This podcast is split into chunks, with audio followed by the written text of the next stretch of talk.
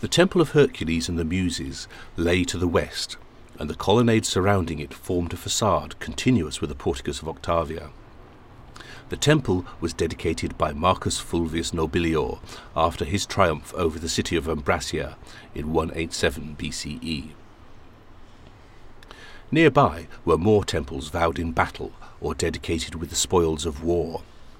The temple of Castor and Pollux, the warrior horseman who protected Rome, is known to be on the opposite side of the Circus Flaminius to the Porticus of Octavia. Its plan survives on a fragment of an ancient marble plan of the city of Rome. Other temples of Vulcan, Hercules the Guardian, and Neptune, the remains of whose temple probably lie beside the temple of Hercules and the Muses beneath this medieval house. Piety, Diana, and Mars the god of war also had their temples built near here. All of these temples dedicated to give thanks for victory, clustered together. Why? To be near the circus of Flaminius.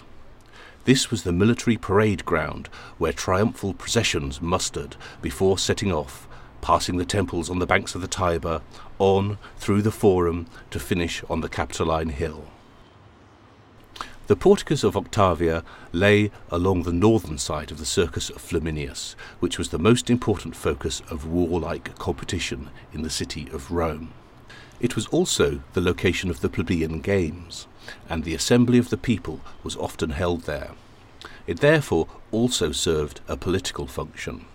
Yet another reason for the powerful families of Rome to make their mark nearby. One such mark was the Temple of Mars, although nothing survives above ground. This was the place where the censors officiated at the census, the climax of which was a sacrifice to Mars by the censor himself. The sacrifice was followed by a ritual purification of the army in the nearby circus.